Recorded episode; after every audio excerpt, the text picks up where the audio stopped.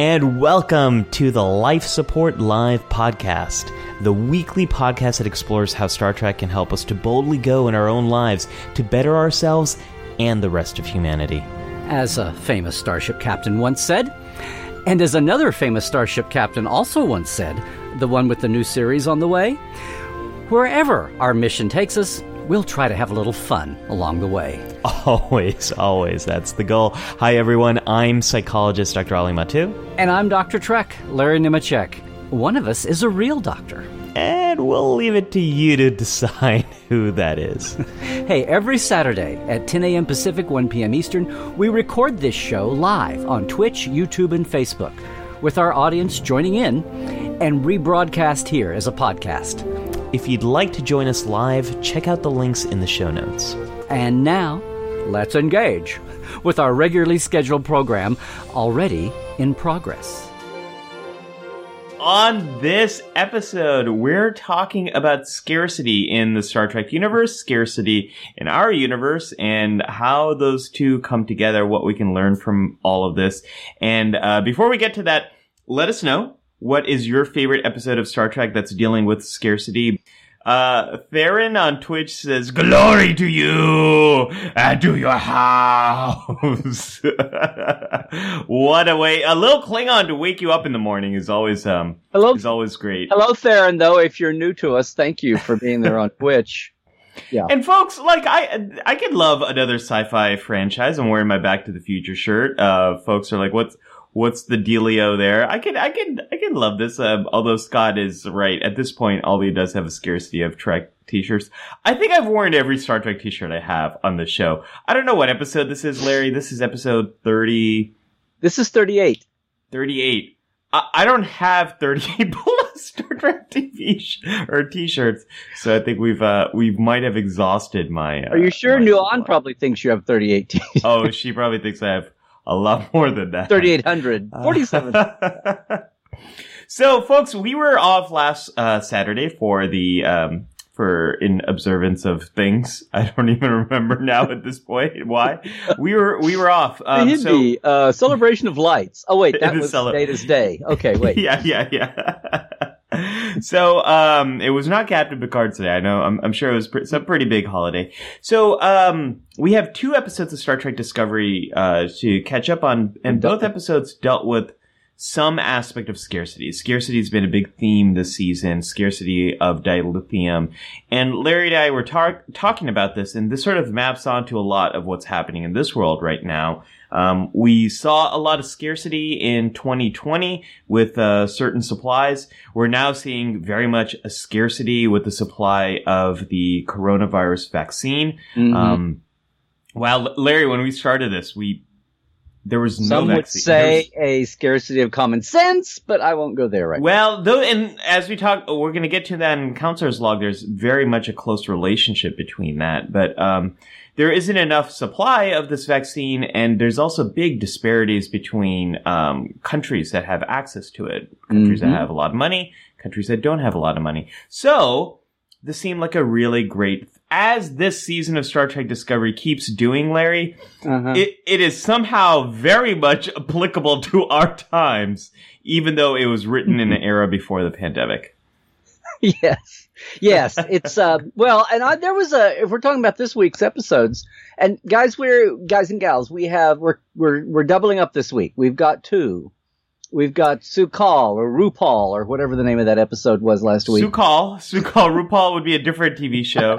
I know. Um, and there's uh, and there is a tide. Uh, episode eleven and twelve. and there's an Ajax, and there's a Biz, and there's a. It's the it's the saga of the laundry detergents that have died. Okay, um, there's an Oxidol. Uh, oh, I get it now. Yeah, it's it's bad, but it was there. Um, Good dad, good dad joke. Larry's Larry's See, representing. can I just say something? There was a Yes. time when I was a kid that dad jokes were just bad jokes. They were grade school humor jokes. They were like what you got in your Jack and Jill or in your weekly reader or whatever. When I was a kid, the same things that people say now, I said when I was six and it was no big deal. It was like, oh, Larry, those- that was a dumb joke. Those folks grew up and became dads, and now See, they're it's dad dad jokeism, and I don't like it. I stand for the repeal of the. Yeah, I'm. I'm standing. This with, is the line that must be drawn. yes, right here? and This no father. oh, nicely done, nicely done. I will, I will drink to that. Nicely, nicely. No, I'm just saying. What I was trying to say was we're wrapping up for two. We're doubling up on two themes. We picked a theme today. I know it is, feels like it especially applies to the last episode, but on the other hand, it applies to the whole arc. And if you remember, when we talk about these two episodes, the the the uh, yes, they're in this century because of the time suit and blah blah blah and Red Angel and the sphere data and, and control and all that leftover garbage from the first from last season. But the the pushing, the inciting incident this year has been the burn and all of that. The And burn. chain and the you know the dilithium necklace and whatever else. So anyway, you know, Larry, um, they say time is the fire in which we burn. They say that. People say that. I don't know if you're, you're aware of this. Some say, I feel like I'm on an alternate network now. Some say that time is the fire in which we burn. Well, my point is that the burn and the inciting incident, which is what was revealed in uh, Su'Kal. I have to. The only way I can remember the name of that episode is I. I have to. I have to make up the fact that it was about a girl named Sue or a boy named Sue. Uh, actually, would be more apt. And I, if, once I can say Sue, otherwise I wind up with some other combination of letters that never comes out right. But my point is that scarcity may not have been the main thrust of Su'Kal. it may have been about that central title character and how weird that was. And then reflecting on, it's like, really? The whole season is about, this whole season is about this guy and his temper tantrum? Um, but scarcity, I think, fits for both. But I will say this, and I want to, and I, if we're, are we, are we getting serious now? Are we out of joke stage? At least for these 10 When are we ever getting serious? I said for at least for these 10 seconds. If you put up, I just want to start off with something. I Oh, mean, sure. we can, yeah, scarcity is a thing. So the, so the scarcity of dilithium is, is uh, fueling the plot of this whole sis, this whole series, this whole well series for the Brits, season for Americans. So there's there's there's dilithium under a jewelry store like force field in the season premiere. it's a red Uh, matter force field. The tide is you, or Red the hero is programmable matter. something. Yeah, yeah. Uh, so you got the idea right off that dilithium was very rare. It's even rarer than it normally is when people, you know, have go to war over a dilithium planet or whatever. But what got me this week, I can't, I can't decide whether to start off with this or bring it up later. So I'm just going to do that. Uh, let's. It's hot. Uh, Let's uh, strike while the iron's hot, Larry. It's There on your is mind right a, now. um, oh damn! I just think I just realized I didn't. Did I not? I didn't send you. I didn't send you an image with um, a caption underneath it, did I? damn. Um, I don't. I don't think so. I but I have. I have a lot of images related to a scene from this week's episode, which Uh, I think you're probably referring to. Well, I'm referring to that scene, but I didn't Yeah. send the one I, that I made. Is it about the uh, apples? Which, huh? No, everybody kept going. I said this on Twitter, and I didn't say it. I just said, "Oh my god, this." There was a line that struck me Yeah. as a part of here is Star Trek speaking for today's contemporary audience and themes, and that's the old Star Trek thing, modus operandi. But in all of Kurtzman Trek since 2017, in all of the Secret Outpost, uh, all of Discovery, all of Picard, all of Lower Decks, this line knocked me off my chair as far as Star Trek speaking to today, right now. Yeah. And I just went, well, I mean, I went back and listened again, and then I went back and like made the best caption that I could, image, and then I forgot to send it to you. It's during the negotiation scene Yes. between Admiral Vance and Osyraa. And he's, it's when the, they go through the whole thing, and as an audience, I think the upshot of this show, aside from, oh look, they've got the bridge crew working together again. Yeah, it's this scene, but it's like several scenes. What happens at the end of this sequence, and again, we can get back to scarcity because it's the scarcity of lithium that actually split these two apart and is driving them back together. The setup that we've had has been a typical, oh, here's good Starfleet Federation and here's bad villain, you know, and she's even Orion. Ooh, ooh. They're wearing white hats and green hats or something now, I guess, um, so to speak. And about the time that this episode surprised us, and when she's talking sense, you've got Eli in there, the truth telling uh, hologram, or the truth sensing hologram, uh, you know, the, reading the biofactors.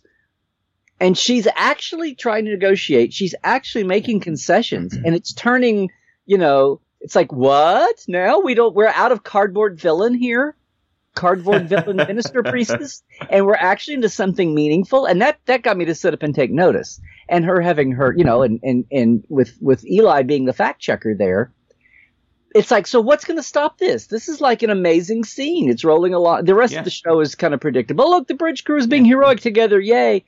Um, what turns it back to being, okay, what's the conflict is when he demands that she atone for her crimes, turn herself in, she won't be a legitimate, you know, she won't be a, a, responsible negotiating party in the eyes of popular opinion because of what she's done. She can't run away from that. So it's great that you're having this revelation now. It's great that you come in to do this, but no one will ever trust you because of your record. That's obvious. And she's but, but, but budding, and that's the deal. That's the breaking point, right? That's when she leaves and he wonders if he pushed too hard too fast. But en route to that moment, when he's putting his position out there and saying, you cannot represent your people in this because you have no, you have no credibility. No grumba, yes. You have no credibility as a reformer, as a person who can be trusted to negotiate these big hard questions. She says, Oh, come on now. I'm saying this is a new leaf. Look what I've given you. Everything I've written down is true. Can't you see that we're willing to turn over a new light? Yeah.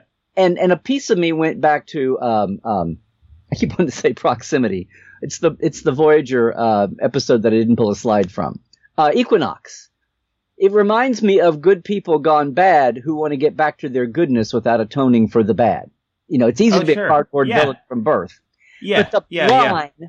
the line that got me and then I'll get back to the regular, normally regular scheduled show, was when she says, basically she's saying, oh, come on, we're living in the now. We're looking ahead. I'm offering you all this. Let's move along.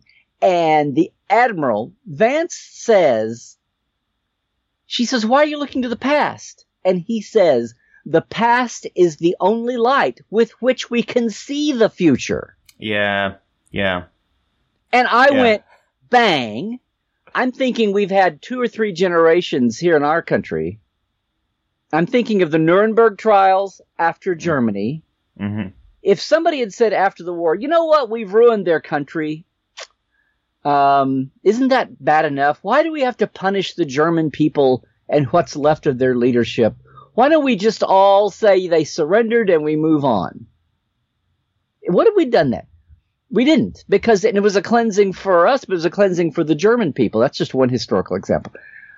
We've had a lot of cases in history the last 40, 50, 60 years where people who did horrendous bad things that completely affected the flow of history and millions of individual people's lives go, go totally scot free.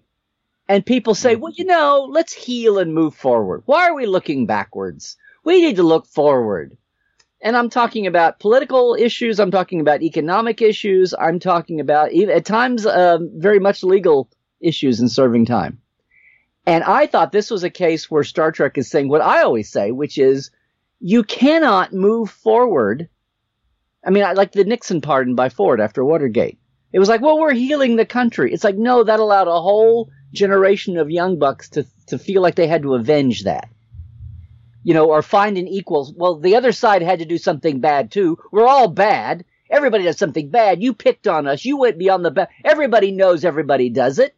So now we're going to get back and pick at you for decades. So I'm sorry, I got off on a rant here, but this, I was just like, whoa. And it didn't come at you like, okay, now we're going to give you a little political meme here, or a little ethical morality, you know, a big, a big picture generational morality line, it just kind of came out of nowhere to me. And I was like, whoa. And the fact that they wrote this a year or two ago. Yeah. And we're just now seeing it. and it speaks so much to our times right now. Okay, I'll, that has nothing to do with scarcity. Hey, well- it's a scarcity of justice and common sense. No, And what I was going to ask you. the pain and the damage that some things cause that get you know um, papered over to move in the name of oh let's move ahead, let's move on and look forward. Don't worry about you know which is I, now you're into atonement and judgment and justice, which could be another topic I know, but I just wanted to mention that. And then my secondary thing was, have I, me personally, everybody has gets out of Star Trek what they want to get. But I was like, have I had such a reaction to a line of current modern Star Trek since 2017? And I don't think I had. So I just wanted to put that out there. Um, now back to our regularly scheduled theme. Well, this, I mean, what I was going to ask you, uh, is what did you think of these last two episodes? But so your answer is, is, is right there. Um, that was a really, uh, beautiful scene. And this Admiral, our relationship with, um, with the 32nd century Starfleet has been, um, a little wibbly wobbly. Um, we haven't really understood quite what their intentions are, but Admiral Vance, Or even all that they're grappling with. or all that yeah we have a very small window into who these people are and what they're dealing with but um, this admiral keeps showing us in these small moments um, what those federation values are Mhm. um, we see it right here with uh, wi- that was a that was a whole be- that was an incredibly beautiful scene to see it unfold it was um, After In we the had all been sense- tricked into thinking, wow, she really is trying to give up a lot. Wow, she really is trying to make peace. This is not just a cardboard cutout villain. She's, you know. Well, I think both are true. I think she Mm-hmm. is trying to make peace, and at the same time, um, she does not want to be held accountable for the things that Mm-hmm. she's done. Um, it, it's a beautiful scene where both are uh, both of the players in the room, or I should say, all three of them, including the um, emergency lie detector hologram. um, love love the bow tie, by the way. Um, Yeah. that that character has. They start in one place, and by the end of the It's that episode, Kurtzman Trek sense of humor and costuming. That's what it is. Okay. um, speaking of costumes, I think um, Jared was saying the more he sees those um, Starfleet costumes, the more Bajoran they look. I really love, I love those costumes. Yeah, I love um They're all 3D printed to make them look even more futuristic, and I just um.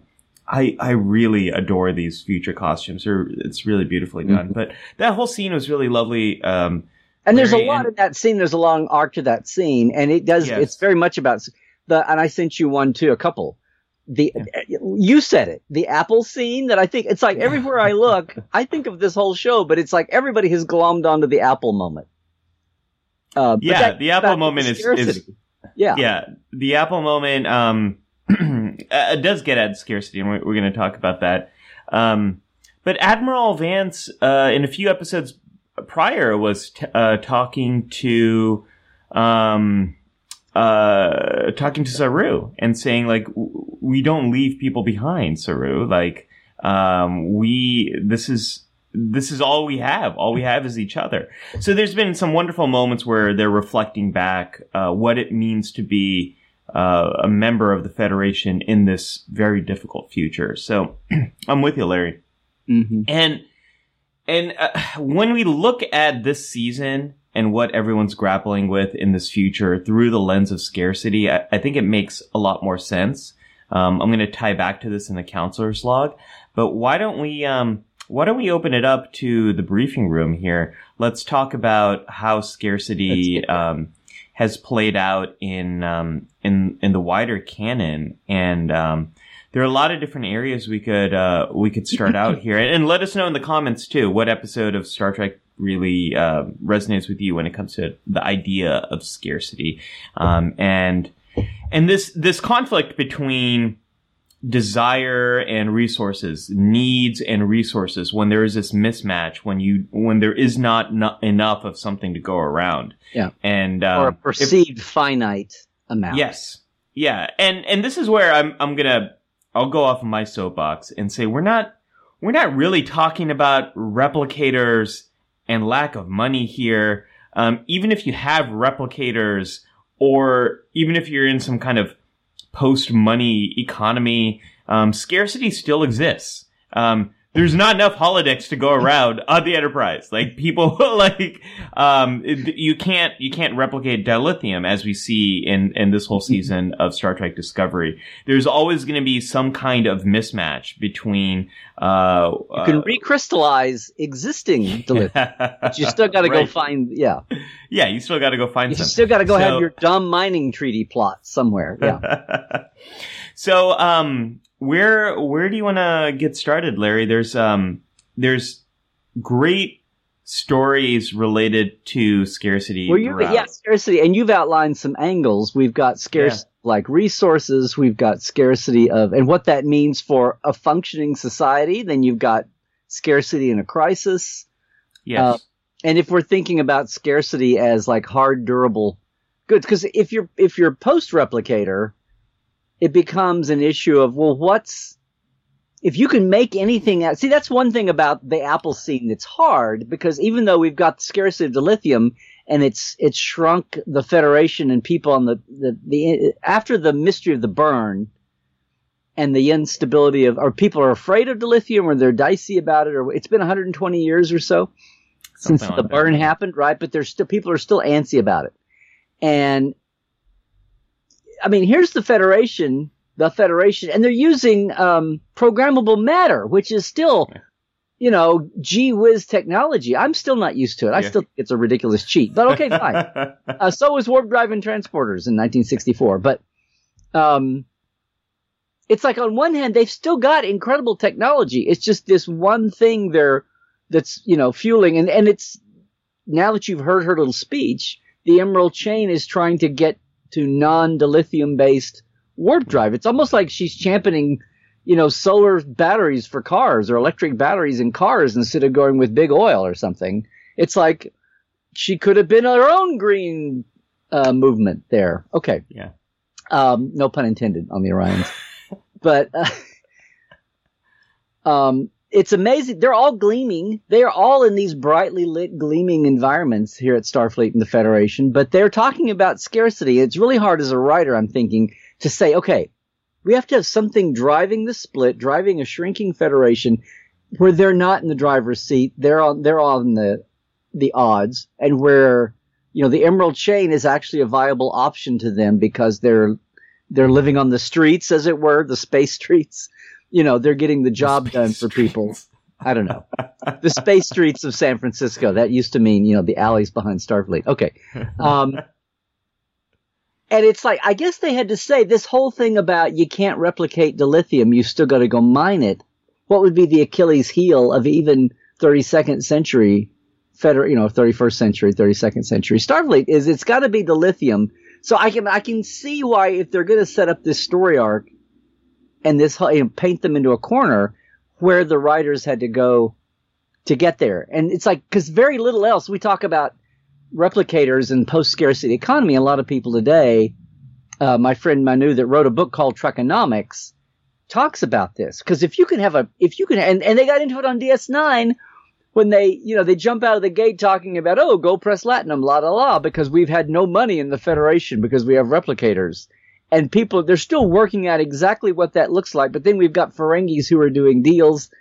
And along the way, we talk about Klingon darseks and Cardassian leks and all this. You know, everybody else has a currency and uses a currency for trading. And we've gotten into this, I think, a couple of times, and people can do that. But here you've got a space station that's the you know the Casablanca or, whatever the crossroads of the world, and you've got Ferengis, and they're very much in the middle of currency. And gold press latinum was invented for DS9, and it took about five seconds for somebody said, "Wait a minute, if you've got replicators, we're back to that old thing about why does the Federation not need money?" And everybody else does. Okay, well maybe they're not as broad based as the Federation. They went different ways, but when they finally explain who mourns for Morn, and I should have brought a slide for it, but I didn't when they finally, it took six years, five or six years, to finally figure out that gold press latinum is special and you can base a currency on it because it's not replicatable, replicable, because it's actually liquid latinum. Oh, I sent you a thing, the little glass image. Yeah, you did. Yeah. Of uh, So it's yeah. actually they finally figured out how what makes it special and not just oh we can replicate that. It's liquid latinum suspended inside a gold a gold brick or a gold whatever. So Worthless it's like, gold. Yeah, it's worthless gold. Yeah. So they finally said, well, here's what's valuable about Latinum makes it a trading commodity in the basis of a currency. Because we go back to saying, you know, you can make lead or gold in a replicator. They're all just molecules.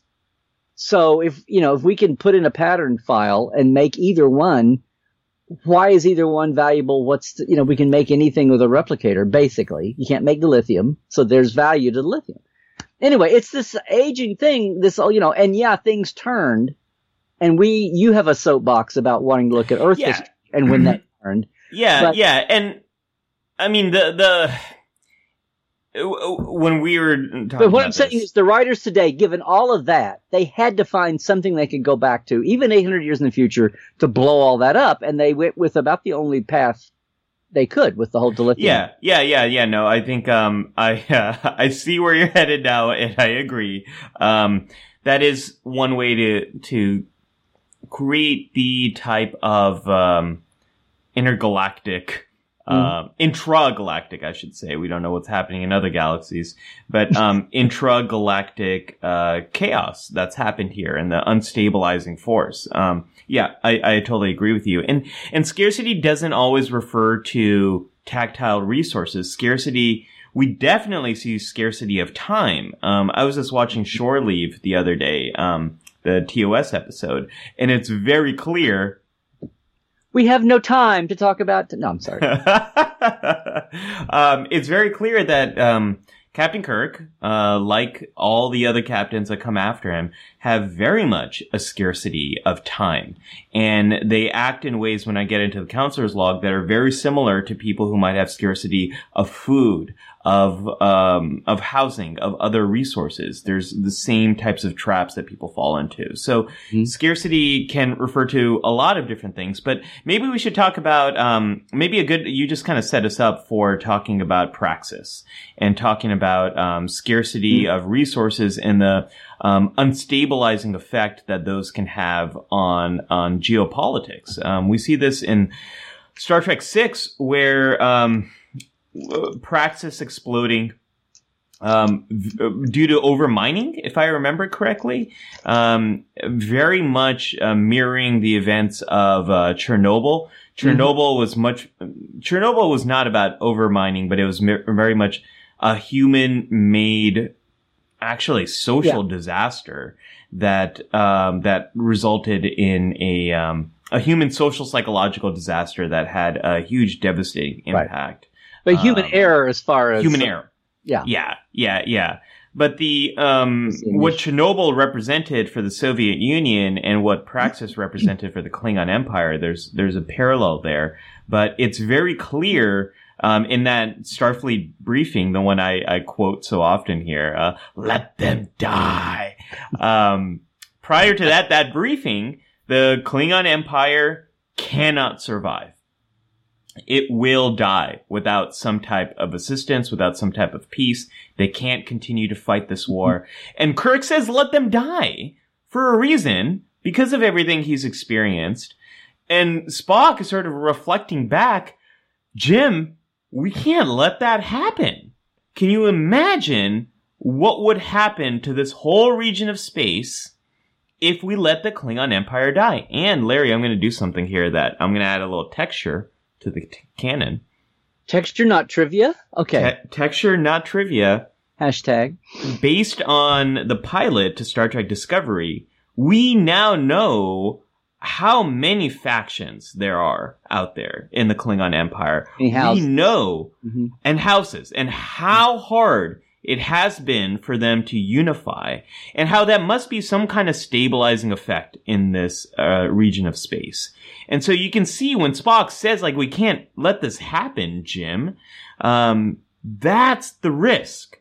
If you let this large entity fall, um, due to the scarcity that they're going to experience now, we're all going to suffer. Um, it reminds me a little bit of the 2000 economic collapse. You know, all these banks, these too big to fail banks, and how they got bailed out. 2000. What did I say? You said 2000, but yeah.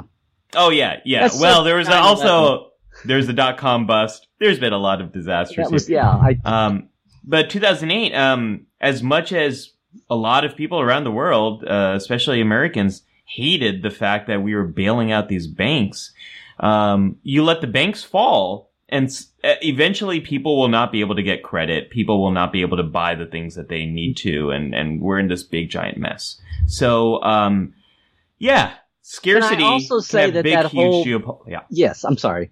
Can I, No, no, I go ahead, go ahead. say that the whole Please. that whole Star Trek Six "Let Them Die, We Can't" plot was exactly flip that to the Romulans, and you've got the plot of the backstory and plot of Picard. Same thing. Yeah. yeah, yeah, yeah, basically. Basically you do. You do.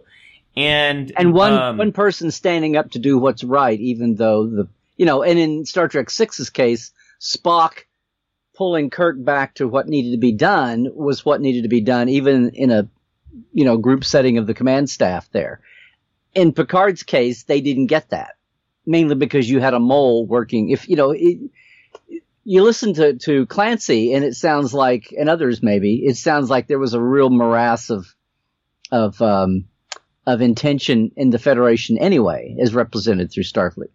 Or maybe it was all the work of Commodore Oh and, you know, and her mole and being there. And if she hadn't been a mole inside Starfleet, egging all that on and manipulating it to her, to her aims, maybe it wouldn't have gone the way it did, but we don't know. We don't know how much power she had over, you know, the council and the command staff to, to keep, to, to ignore Picard and go against what he wanted to do. But I, I have a very important correction I need to make. Thank you, Cairo. Um, I meant cosmopolitics, not geopolitics, is what Praxis is is all about. Um, I also want to say uh, before before we forget, because uh, we might forget. Um, someone someone was saying, are we are we still talking about Star Trek Discovery? Because um, uh, there's there's a lot more we could we could talk about here, uh, like the fact that we haven't seen Klingons yet. But I just want to mention Jared reminded us that um, we we don't have a scarcity here of Star Trek. This was the 800th episode or 800th hour. It's the okay. Here's Star the thing. It's was and my friend Aaron, uh, Aaron Harvey did a great graphic. People have been watching this thanks to. Um, I'm trying to. I realize there's some counter going by that does this, but um, oh, maybe it's the Memory Alpha thing where it's is it, they do an overall counter of all Star Right. Trek shows, and Yeah. it was getting up to 800. I think that's where this started. But it was the 800th title. Now years ago, Oh, Because we've got- title. and this is all, you know, when we say hours and half hours and two hour movies, it's all rounded off. But basically, for years, I've used a count of giving an hour for episodes, two hours for the movies, half hour for the animateds, and now short treks, like even 15 five minutes. quarters. It's, yeah, quarters. Is, and I've kept my own tally when people say, "Oh, we've had so many," you know. T-. Well, to make apples and apples, whether they're made of shit or anything else, um, you know, or oranges to oranges. to keep the count meaningful, I've kept an hour, my own hour count. So everybody was going on about it. This was the 800th title. What's amazing is I sat down and I updated the last year or two. I updated my hour count where I convert things to those. And yes, I know, like I said, they're, they're 45 minutes or 48 minutes, you know, not, or 12 minutes, not 15 or whatever. Movies run long and run short, but, but that code, this, this was also the 800th hour by that. I was like, I was to have it be a little, short treks caught things up by giving short treks 15 minutes. Uh, it's like it caught up for, anyway, and having more animated be half hour, but having Lower Decks come in and be, t- I was amazed because I wound up with the count. and Who knows that'll ever happen again? But um, anyway, so yes, so whether so my point here was whether you met now somebody was measuring the actual timings of all these episodes and all these movies Yeah. and came up with something you know probably a little short than that. And I'm like, oh my god, really? And I thought I was being anal, but it's fine, it's cool. It's Star Trek fan. Uh, um, I'll I'll just share one little story from the week. so I'm then we'll- saying 800 titles, 800 hours. It's amazing. So yes, It's it's amazing, and um, no what- what- scarcity what- of it. And you know what's great about that, Larry, is there's a type of Star Trek story out there for you, whoever you might be. Speaking up, a friend of mine came up to me this week. Not didn't come up to me because we're in coronavirus times. This is over Zoom. Um, yeah. Uh, otherwise, it would be like, "Hey, back off! What are you doing here?" it's that new But- series, The Masked Star Trek Fan. Okay. so a friend of mine came up to me and said, "Hey, Ali, I finally did it. I watched my first episode of Star Trek. Um, I thought you'd be interested to hear this." And I and I was like, "Wow, that's that's very exciting. Cool. What episode did you watch?" And they said, "Oh, it was the one where um they beamed down to the planet." He didn't. He, Yes. I'm saying he. Yes, she. She. Um, and I, I, I, I almost spit out whatever I was drinking, and I was laughing so Spit hard. And they're they're like, "Wha- wha- wha- "Was that a bad one to watch?" And I said, you "No, didn't watch like." the one where they beamed down to the planet, did you? Yeah. I was like, "That's like every episode of the, this 800th hour adventure you're about to Oh, go come on. on." Every So- other one. Every other one, the other ones, they're on the ship because they They're couldn't afford. shows, they couldn't right. afford Planet Hell. They couldn't fire up Planet Hell that week. Yeah. Yeah. Yeah. Oh gosh. Um. Anyways, I thought I thought uh, all of our Did- lifers would. Uh, for the record, it was Encounter at Farpoint. It was um episode one of uh of Uh, next gen. Did she? Did she understand? Did you tell her? Did you? She understand later, or Oh, I explained. Oh, trust me, I Okay. explained. this is a common plot device in every other Star Trek, at least. Yeah. No, but it kind of makes you. Uh, um, it, it, there's this uh, thing in psychology called the curse of wisdom, which is it's hard to unknow what you know. So it's hard to it's hard to remember what it was like to not know what the moon is. When you hear about someone who's a new fan and they say, and they say, I'm going to watch so and so for the, you know, the original series or next gen for the first time, and a little piece of you is envious Yeah, yeah, yeah. to have fresh eyes. Yeah. They get to they get to experience this all for the first time. We we can't remember what it was like to look at a phaser and be like, why did why are they walking around with hot glue guns? As my wife likes to say, and I'm like, sweetie, those are not hot glue guns. but um, you know, when you when you have the curse of knowledge, you can't unknow what this is like. So um. Hearing from new fans who are experiencing this for the Mhm. first time, it's always uh, yeah. there are a lot so of there are a lot of podcasts out there where that's the conceit of the show, or they pair Oh, right. a pair of new eyes with a Yeah. veteran. You know, it's and it's whatever they're friends. There's there's dad and daughter, you know, uh, friend and friend shows for they're new. I mean, that's a that's a good conceit, and it's love. It, I mean, I I get it. When I was in grad school in in in theater grad school, I remember one of the professors talking about sitting behind, going to his mate. Let's say Romeo and Juliet. He's sitting in an audience. Remember what that was like? He's sitting in an Yeah. audience to see some production of Romeo and Juliet, and he's already thinking about the lighting, and he's watching what's going on and how they're staging it, and what the motif, you know, what era they set it in. It's not, you know, period. And he's his head is all into this stuff, and he all of a sudden, toward the end of the show, he realizes there's a little girl in front of him, and like her dad next to her or something. And all of a sudden, he hears the little girl say, "Oh no, he's poisoned herself himself." You know, like he doesn't know that she faked it, and she she went, "Oh no!" And and the Oh. observer went. It was like totally shook him out of all of his like you know 47th level deep dive on the production, and he was like, "Wow, how great it is to be seeing Romeo and Juliet for the first time and not knowing how the plot Yeah. what's going to happen Yeah. in the plot. But it, it's it's that over and, and we have that over and over again. It's like wow. And when you find or when you're when you've been around the block with Trek once or twice and you realize and it's hard to do this now with IMDb and Netflix, but that time when you realize somehow there was a show, you know, years later there was a show you'd missed and you get to see it for the first time and oh my god, it's like Mm. the lost show for me and I get to see it or whatever. It's the and it's Yeah. the reaction people had to Star Trek continues a lot and a lot of the fan the you know the fan films that were really above the bar in uh, phase 2 I guess. Uh, people are like I felt like I heard that over and over again. I felt like I just found a lost episode. Speaking of scarcity, we better get back to the topic. We but- better get back to the topic. Um, I um the the- comment section has brought up a few great examples from Voyager actually. up. So Yeah, Yeah. Voyager was like all about the scare. I mean, I threw you one that was kind of an easy one there when they, and sometimes it didn't quite make.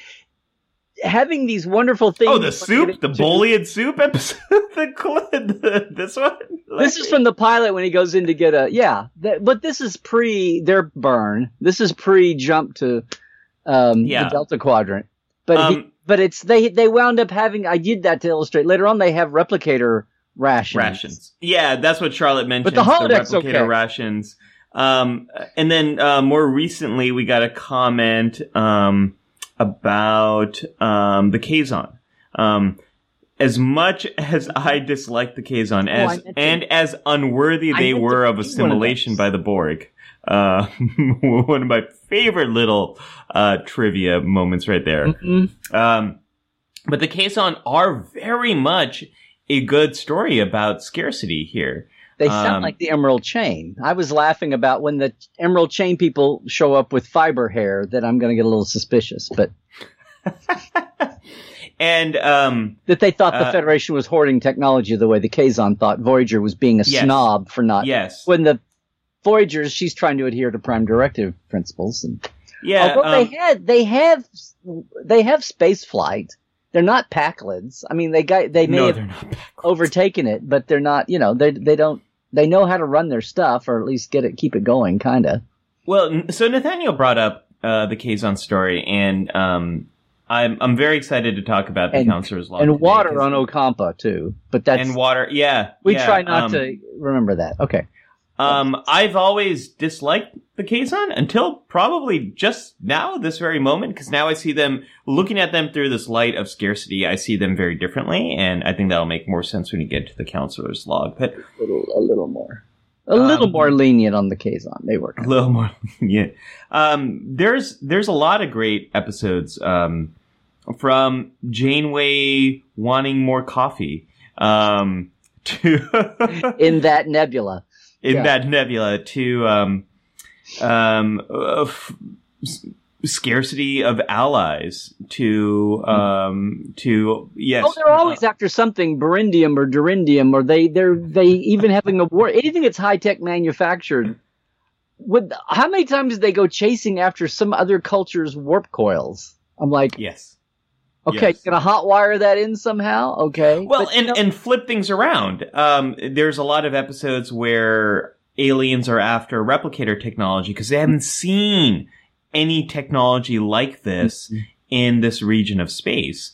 Um, which is a very interesting way to think about it, um, where it's scarcity in the other direction. We we sort of take that technology for granted in alpha beta quadrants, but um, in parts of the delta quadrant, they haven't they haven't seen this kind of stuff, or or the scarcity of of Yeah. knowledge as it comes to um, medical issues that come across. The phage is is a great example Mm-hmm. of that. They they do they have no idea what they're getting into. Neelix is supposed to help them out in these sort of endeavors, but sometimes they're just warping into the great unknown um, without any knowledge or anything to sort of help them uh, navigate. Um, um, Sabrina's bringing up uh, the Herodians um, are um, yeah, another- they're another technology um, um, jealous.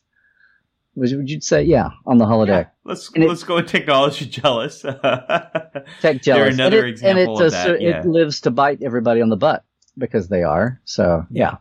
And I agree with Charlotte. Coffee is a very serious matter. We we have seen what happens to me when I have not had enough coffee yet. It ain't pretty, folks. it It's scary. not. It is not pretty. Um, should we? Um, uh, we uh, the other one I really want to talk about. Um, I uh, someone mentioned this earlier. It might have been Charlotte actually about um, scarcity that's that's sort of imposed upon people. Uh, she brought up the example of of the Bajorans and the occupation of Bajor and um, uh, the destruction of their civilization, sort of as as a result of that, um, which is a really great example. The other one that I brought up that I was I thought of, and I'm like, oh my gosh, this is completely artificially created scarcity for control. Is Ketracel White um, by the Dominion? It's So- part of the DNA, literally. Yeah. It, it's quite literally a part of the DNA. For the 0.5% of you who aren't aware, um, the Jem'Hadar, if you're not, go watch Deep Space Nine. It is amazing. But, um, Some Ketracel would White. say it's the best track of all. Those some would include me um, in in that in that statement. Um, Jem'Hadar are bred in in that really great episode uh, where we first meet um, the baby Jem'Hadar that Julian sort of Mhm. tries to raise. Um, we learn that The they are Oh wait, wrong franchise. Okay. right wrong. Yeah close. Close but no uh replicated cigar there. Um the the jem'hadar are ha- are genetically engineered as much of the dominion um culture are like the vorta and, and all of that by the founders. Uh and they are engineered to be um to be dependent chemically dependent on ketracel white and they use ketracel white to ensure their control over these soldiers um, there are a few interesting storylines that we see over the course of Deep Space Nine, and that were hypothesized maybe in the Star Trek uh, Deep Space Nine season eight, where maybe Jem'Hadar's play around with uh, evolving beyond Ketracel White. Um, but for the most part, we don't see Jem'Hadar being able to survive without this, and so there's a great scarcity of white. And there's that episode, um, Larry, you probably remember the name, um, where uh, Sisko and crew are fighting against the Jem'Hadar, and there's not enough white left. And um, the Jem'Hadar commander says, I uh, meets with Sisko and says, "Look, I'm, I'm running out of white, and so my I people think it's are rocks either- and shoals. There's Rocks and lot of- Shoals sounds right. Yeah, yeah, yeah, that sounds right. It's right. a it's a it's a war seven. actual wartime episode. Yeah, Yeah. yeah. Um, Hippocratic says, Oath is where Bashir tries to figure out why there's a there's a genetically mut- mutant Jem'Hadar that doesn't that isn't addicted to, to Yes, white, and he tries to replicate that, and they figure out that it's not replicate. It was just a one time mutation. He can't Yeah. manufacture it. So yeah, we got little bits and pieces. But yeah, the rocks and shoals. Uh, go ahead. I'm sorry. Yeah. Oh no, I was Yeah, just gonna say they um they decide to go out and battle Speaking because if they scarce- don't, they're going to um they're going to destroy each other because they're going to run out of white. Um, and so this is. I think there's a lot of uh, I'll go back to cosmopolitic implications here. There's a lot of implications here for for society and um, how it might benefit those in power to keep uh, to keep other uh, Mhm. quote unquote classes of people under their control and to keep them dependent on on different things, whether it's drugs or whether it's uh, some other types of resources. Yeah, I sent you an Lynn. image from original series. I was really trying to Yeah, And by the way, we get into this sometimes. They talk about they didn't call them replicators, and we had the food slots instead of replicators.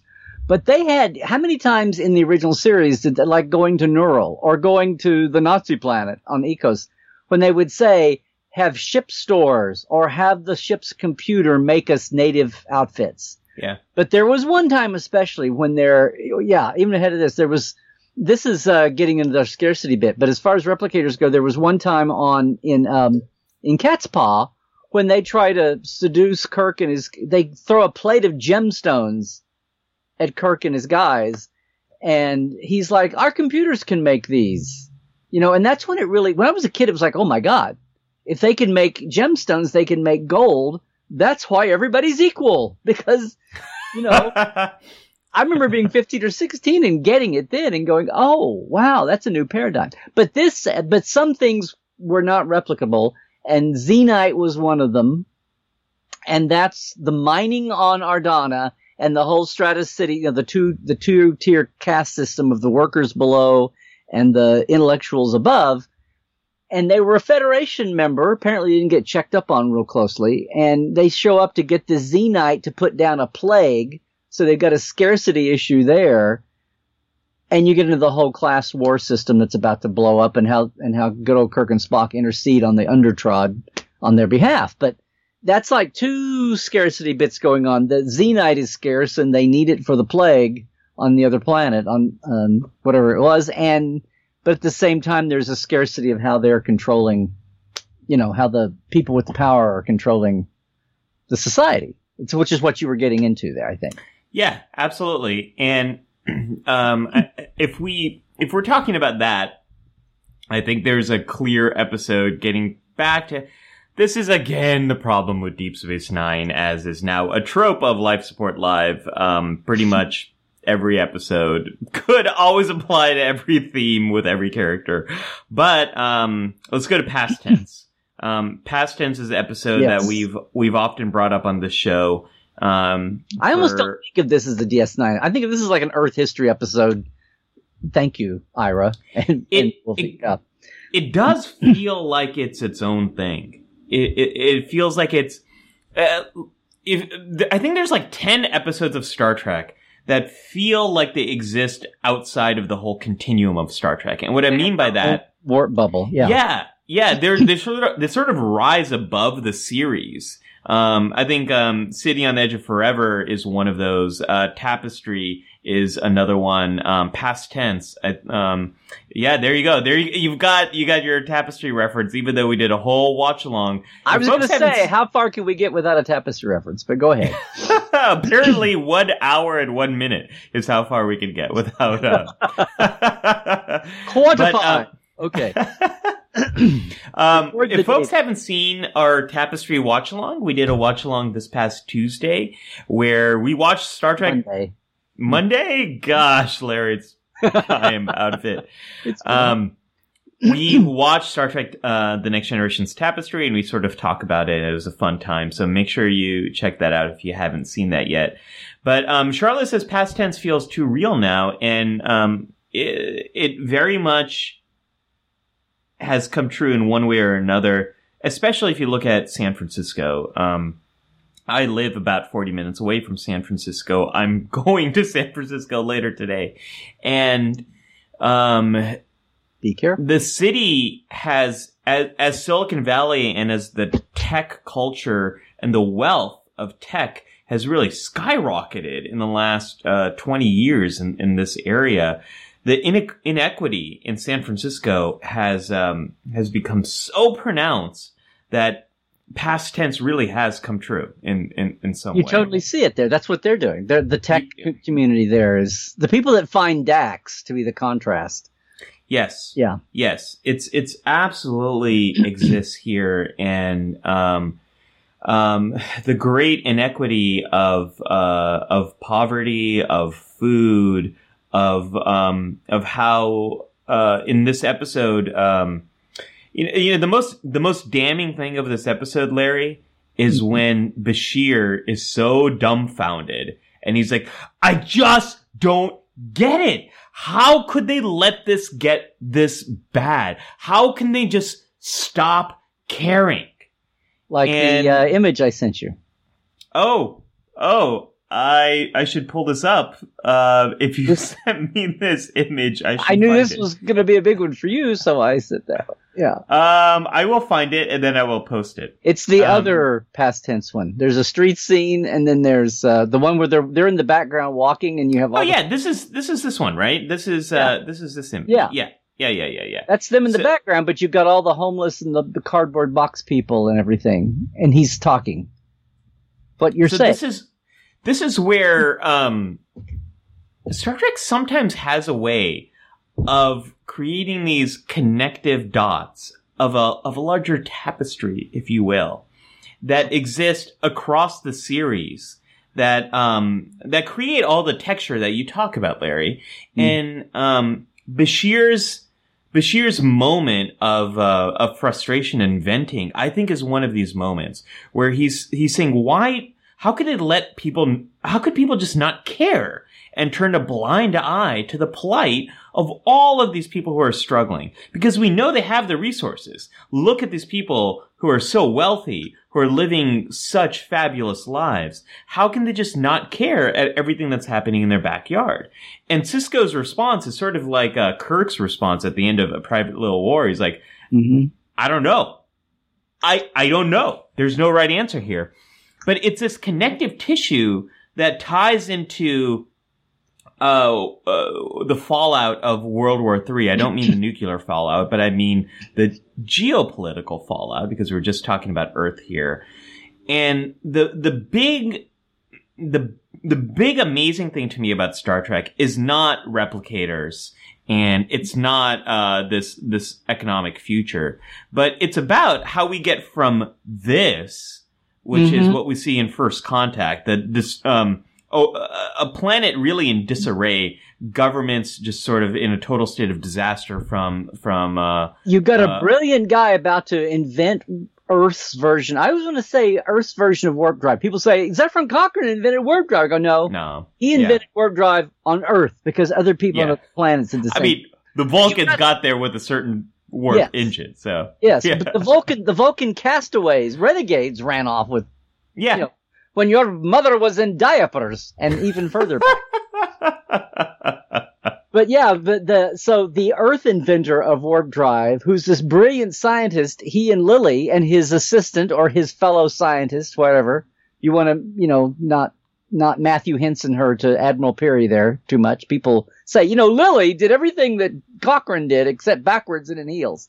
But um, that's a Fred Ginger reference. Fred uh, Fred Rogers. That's a okay. Forget it. Anyway, the fact that you had these brilliant scientists developing warp drive in the midst of this, you know, they're scrounging around using, you know, tin shingling and duct tape and baling wire.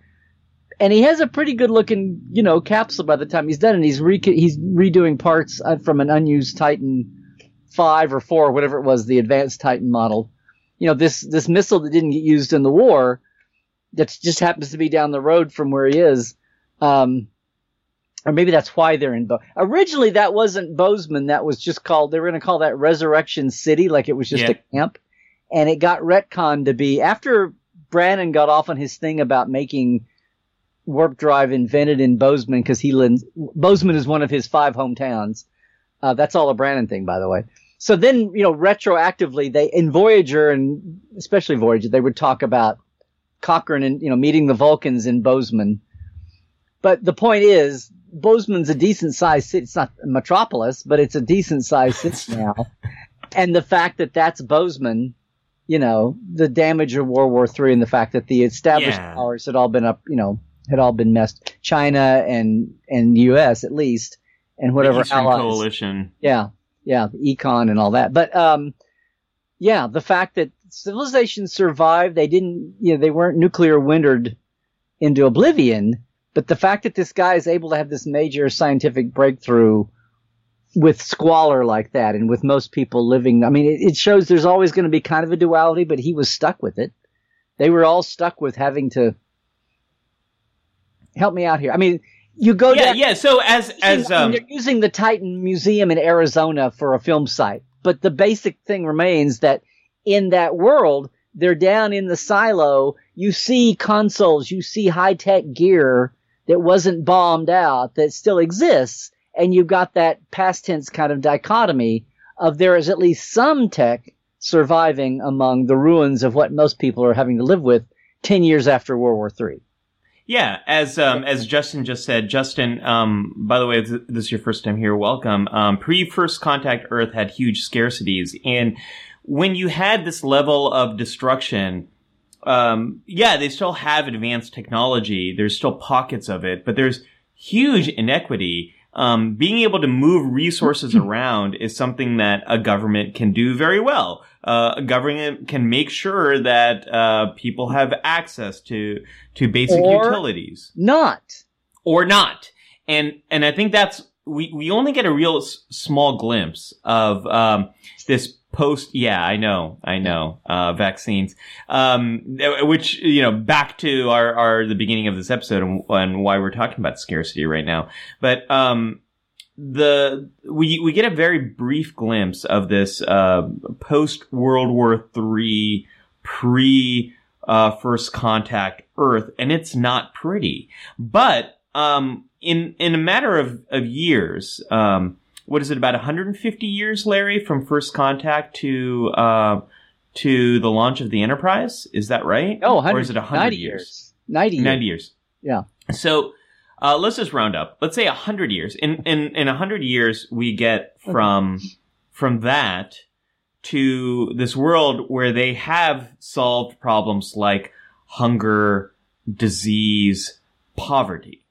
So it's not replicators, folks, that got them out of it.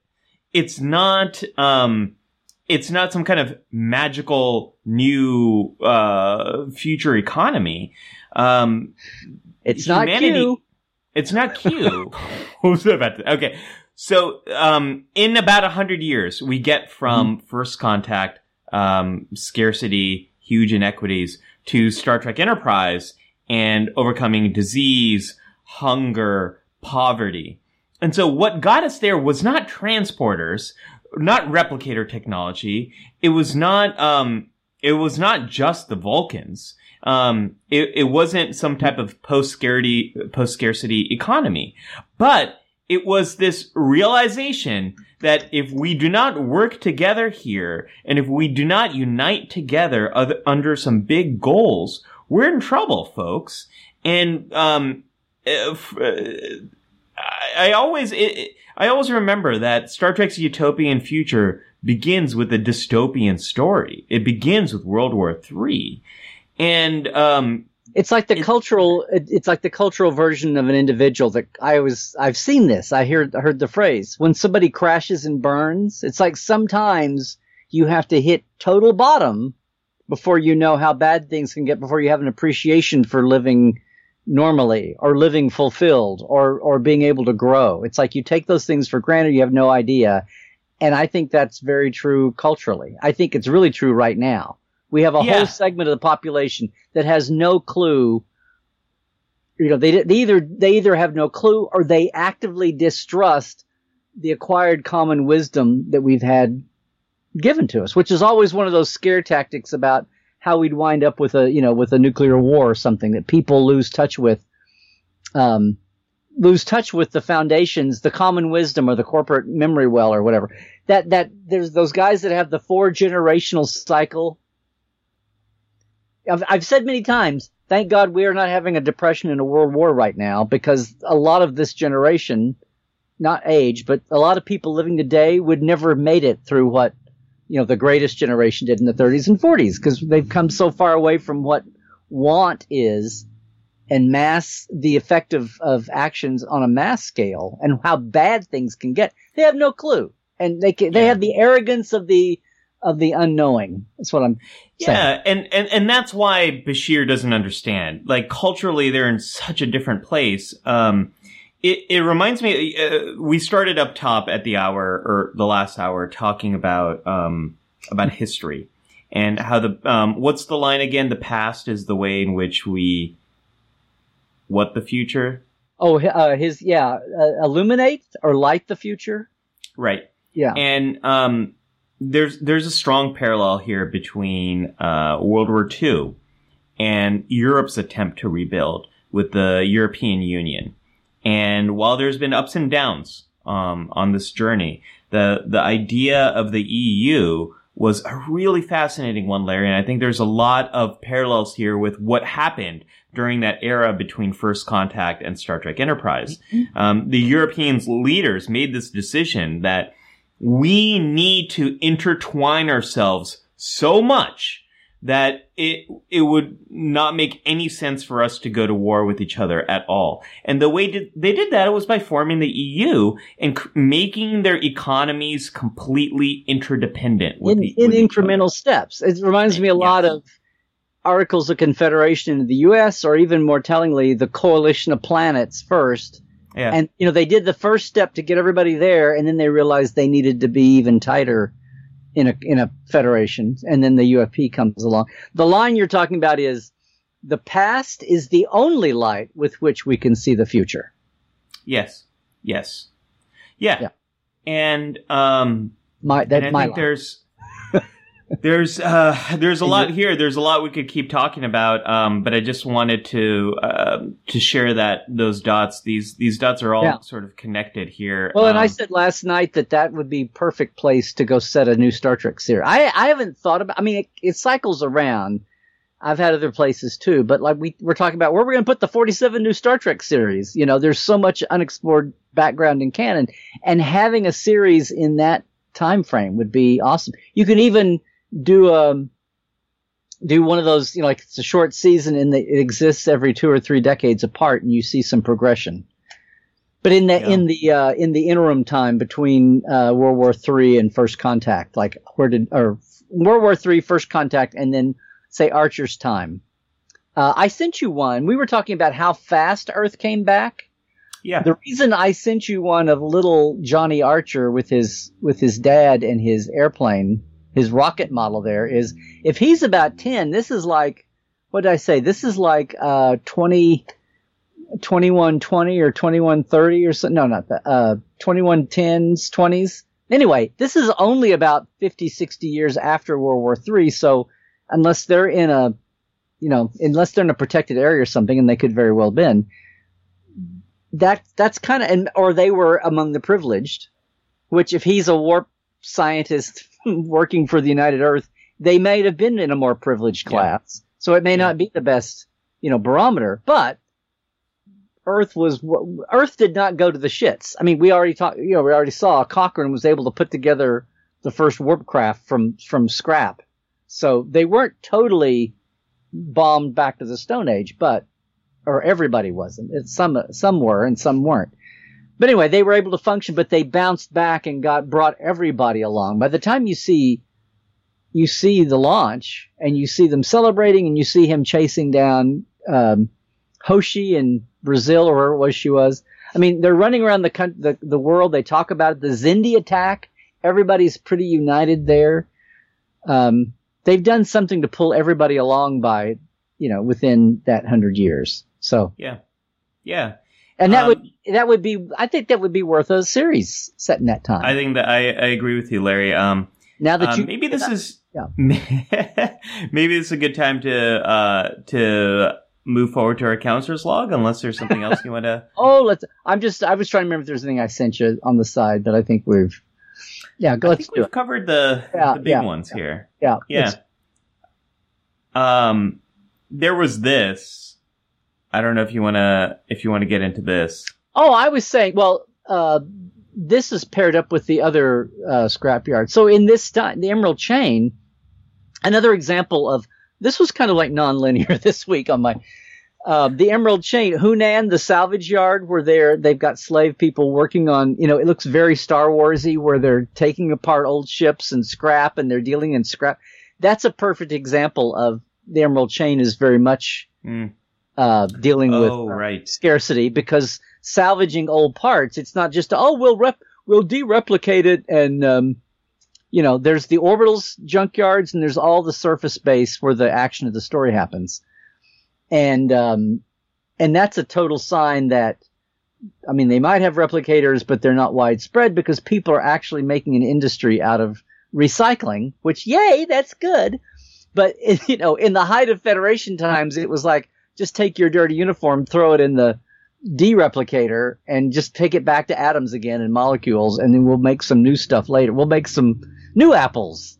That's the one thing about the apple shit scene is that it's like, well, that's what they've always been. Carl Sagan, you're Yeah, all yeah. star stuff. I mean, everything goes Yeah. down to its whether it's whether it's you know uh, shit or it's an actual apple or it's I don't know, name it. Everything goes down to moleculars, you know, atoms, and then comes back in a replicator. But it made the point, I guess. But um, in that whole world of theirs, salvage now, and then I threw in the Qualor Seven or Qualor Two scrapyard there. They were scrapping ships, but it was like a logical. Like, why should we? Uh, there was a lot of replication involved in these huge vehicles. So, because that's TNG era, that's you know, it's height of the Federation and the technology at its at its height. So it's like, yeah, they still had scrap yards and they still had shipyards, but it was like it made sense in a resource allocation model. You know, like don't take everything down just because you can. Pull the parts off and and lesser cultures that we you know that we trade with might want that. So that's one thing. But what you saw in on Hunan there in in um, Discovery was a total. We're back to this because when you see homeless people pushing along their garbage, you know, their their shopping carts because they're recycling cans out of the dumpster, that's who that's the Hunan level there. Don't you think?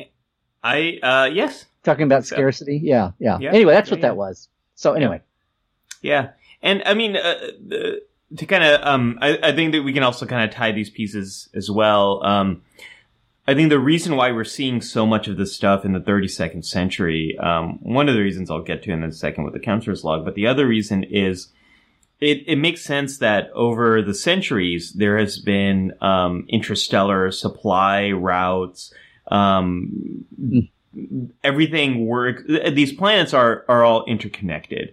Trade is interconnected. The Resources scale, are the, the technology has Yeah. reached scale to where that makes it's like settling the American West. You had to come across on a wagon train six months, and people live long enough to take a plane back in Yeah. three hours. You know, Yeah, yeah, exactly. And um, and if that was all suddenly disrupted by uh, by this dilithium crisis, um, all the operations, all the support, um, people would be stranded in all sorts of places. Uh, it would be a big mess, and that's you're what we're back to horse and buggy days. Yeah, we're seeing the big mess there.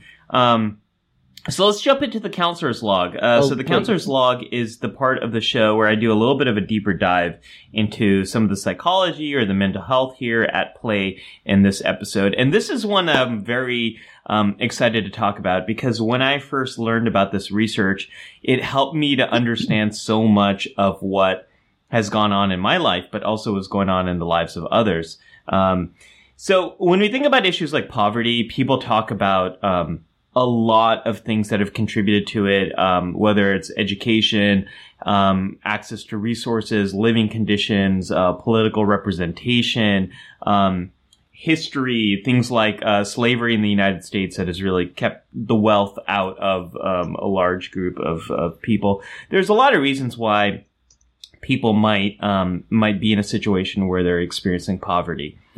But what what has really confounded researchers for a long time is why do some people who are um, who have limited resources make decisions that might perpetuate those limited resources? So, for example, why do people who are in poverty why do they also spend so much money playing the lottery?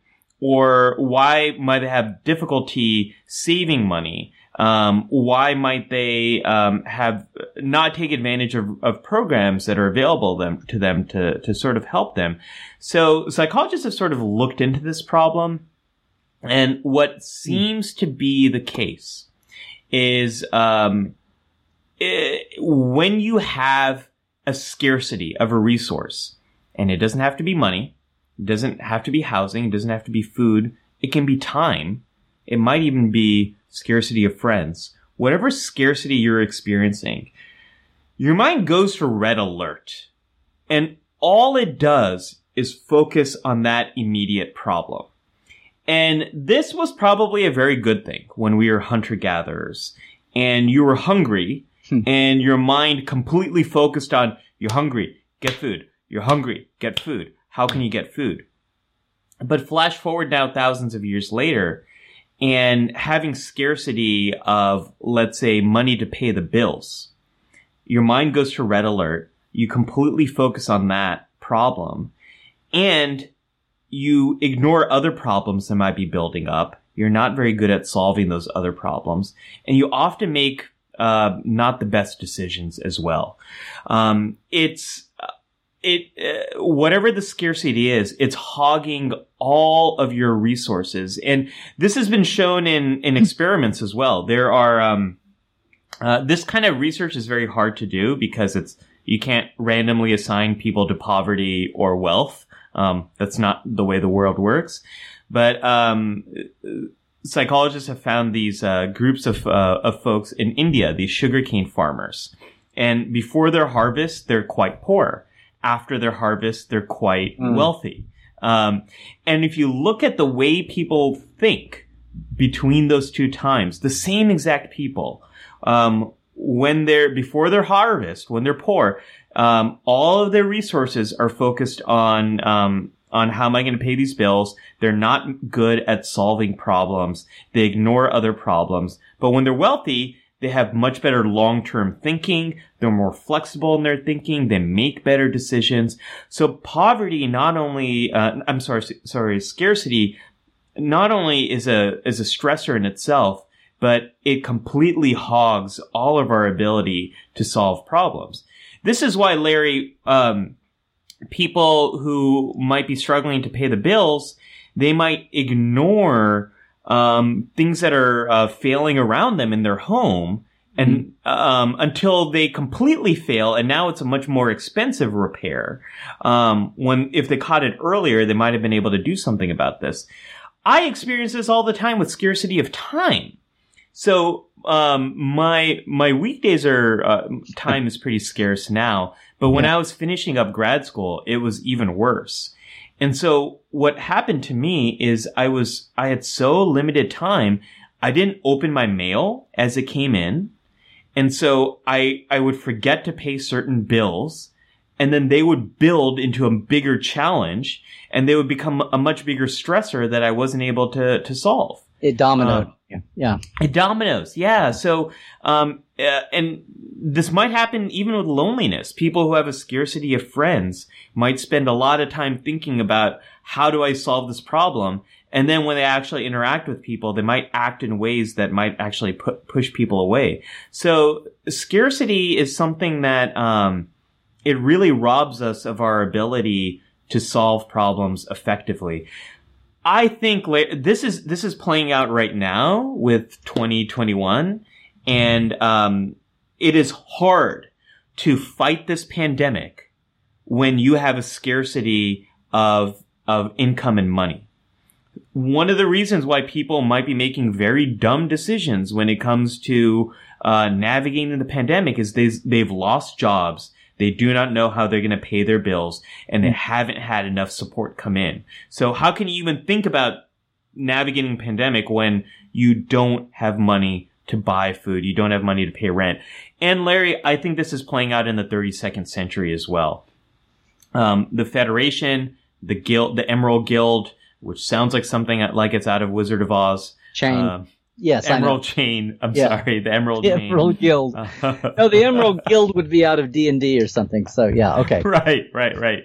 Um, they're making decisions that are purely focused on the scarcity issues that they have, and they're ignoring all these other big problems. Like, like they're like the, this federation has lost a lot of members. What the heck is going on that is leading them to lose Vulcans and Romulans? Like, what what's happening here? And Trill, like, there are a lot of bigger problems at play. And Earth. and Earth and Earth and Earth. My goodness, But, Earth. but notice half half of half of the Emerald Chain, much less half of Federation, is human. It's like there are a lot of humans that go. I'm not going to stay stuck on this planet and hide behind the wall. It's like everything, everything's. I'm amazed they didn't get blown up. And I and you can say, well, the Earth case, they were fighting the whatever the Reavers. No, wait, that's that's wrong franchise. Um, they were fighting the people they didn't know were also human. It was like Terra Nova times a thousand but they didn't know they were human. But still, they had kind of a motivation for pulling back inside. But no, I said this right off the bat. It's like, wait a minute. Half of that Federation headquarters, or more, way more than half, is staffed by humans. There were a lot of humans who didn't go along with the official Earth decision. And there's a lot of humans fighting on the Emerald Chain side.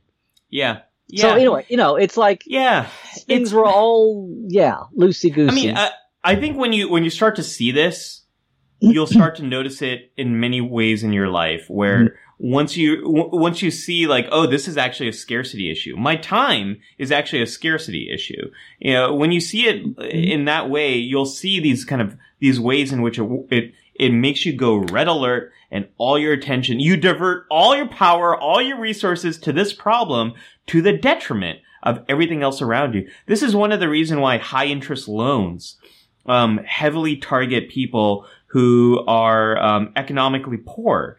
These high interest loans are horrible. Sometimes the interest rates on these are like as high as 800%, but they reduce some of the immediate problems that people have. So, uh, but people who are struggling with, uh, when there's a scarcity of, of, of money, they might take these loans and not look at, well, this is going to keep me in such big problems in the future, but you know what? It's alleviating some of my problems now. They take them, um, because of this, of how scarcity warps our mind. It's the same way why sometimes I would say, oh yeah, no, I can totally do that extra thing. I can totally do that extra thing when I have a scarcity of time because I think, oh, in the future I'll have more time. No, you won't. It's the same. It's going to be the same as it is now. Anyways, um, to connect it back to Trek and connect it back to post World War III era and Star Trek Enterprise era, we can't get to Star Trek Enterprise until we solve some of these basic scarcity issues that we have right now. And when we do, what this research really outlines is everyone is capable of making the really dumb decisions that we make when there's scarcity. But if we solve some of those scarcity issues, we might be unlocking a big potential of people to contribute to society in a way that could get us to that utopian future. You know, what, what unlocked potential is out there because, um, because people don't have enough money to pay their rent or people don't have enough money to pay for their food. So, um, all right. Um, I, I said a lot. I'll come back to this um, in the in the uh, away mission. Yes, because um, we have a watch along and a guest to still squeeze in. Oh, oh my wait. god! Oh, oh, my god! No, I would, I would, uh, I would, I would just leave. uh, Larry, can you indulge us in a K three factor? Um, I can, I can. This it'll be kind of on a general level, but so here's here's the K three factor, guys, uh, where I take this week's theme and apply it to what my realm of the world is. Whoa, here in Trekland, uh, we're going to deep dive for a second and apply this to the real world side of Star Trek. And uh, one of the most, and again, I'm going to go back to the original series, scarcity. And the first thing that popped up for me was something you mentioned, scarcity of time as a production yeah. and individual yeah. oh, people yeah. in production. The two things, the the the big two of all production, film and especially TV, time and money. It's all about time and money are the two scarce resources so I I had an order. If you can put up what I sent you in order. Yeah. Yeah, yeah, yeah. Let me pull it up. Um, One of them is a very technical picture. I'm sure none of you have ever seen it before. Oh, look, it's the original series bridge. And I have that there because. Nobility A, B, C, D. Right. It's from the. Yes, from either one of those. The source was this side of paradise and then relics. That awesome line. I love that line. I use it all the time. Um, people in the day and it's in Technicolor or whatever. Paramount Vision. Back in the day, that was awesome. And yet, if you look at, I was digging and I didn't find a good one, but if you look at the set from a year earlier, done for black and white and then updated for color, the set for, say, Lost in Space, that was supposed to be in the 1990s and it was a human family, and of course, Lost in Space, it was Lost. The original Lost in Space was mm-hmm. what it was. And it even started off serious and went goofy. But the sets for Lost in Space were full of all what everyone thought in 1964 were, you know, all the blinkies. What Nick Meyer would later say, I want more blinkies in his enterprise. you know, it's blinking. It's a run. People, the computer, you know, there's even one section with computer tape, you know, with the, with the mm-hmm. reels of computer tape, like what Kirk and Sulu found in the Omaha military base mm. in Tomorrow's Yesterday old old school 1960s thing. But this was supposed to be in the future, much less our future, much less Star Trek's future. My point is that when they sat down to design a futuristic cockpit, it what what what did they think would sell with the audience? Rows of blinky lights. Rows of hmm. blinky lights. We have no idea what they do. They're not labeled. You know, aside from a couple of big, you know, bat cave type labels on things. We have no idea but it's like throw a bunch of blinky lights and people go, ooh, computers. Well, 1964 person would say, ooh, computers. Right. We look back now, we laugh at the lost in space rows and rows of blinky lights that mean nothing. And we look at Star Trek and at the time it was cool and it was in color. And then eventually people got into the 80s and 90s and every, all the fanboys and girls trying to retcon things and going, no, wait a minute, there's no labels. You can put Spock up there. Here's oh, what's oh, yeah. awesome about it. Basically, Matt Jefferies and Jimmy Rugg, who wired the visual, look at Spock's console. There's like rocker switches and tons of lights, and there actually are graphics on those panels. Thank you, Doug Drexler, eventually. But it's, it's not lost in space. It's trying to be futuristic, you know, but there's a lot of unlabeled stuff there that they could, obviously it didn't, they didn't, the motion picture, the phase two motion picture sets they actually sat down and labeled all the buttons because that was the thing of the day. But my point here is Irwin Allen had a ton of money for the Lost in Space pilot. And they did not have a ton of money Mhm. on the fail on a pilot that failed and then had to be redone and then redone. In fact, Gene Roddenberry writes about how the standard studio reaction was, Gene, baby, qu- what are you spending all this money for? Just put a bunch of lights on a bunch of consoles and just fly your ship and go. What are you doing? You know, and he was trying to do, let's have it planned. Let's have science consulting. Let's have Harvey Lynn from the Rand Corporation talk. You know, he was, he had a limited budget, but he was trying to make it go with what he did. And even then he was spending way more money than what NBC or Desi Desilu thought he ought to be spending. And what Matt Jefferies and Jim Rugg came up with was a look in that bridge that looked very powerful, even though it wasn't the 1960s version of just rows and rows and rows of blinky lights. So now today we would look back at, well, in the 80s and 90s, we'd say they were so powerful that they didn't have to label their buttons because they were programmable. they were programmable. We had a whole retcon for, and the whole being smooth pre Star Wars, you know, and then Star Wars having all the surface texture to make the models look bigger. The whole Star Trek conceit used to be it's so powerful, you don't see the guts of the thing. You don't see the labels.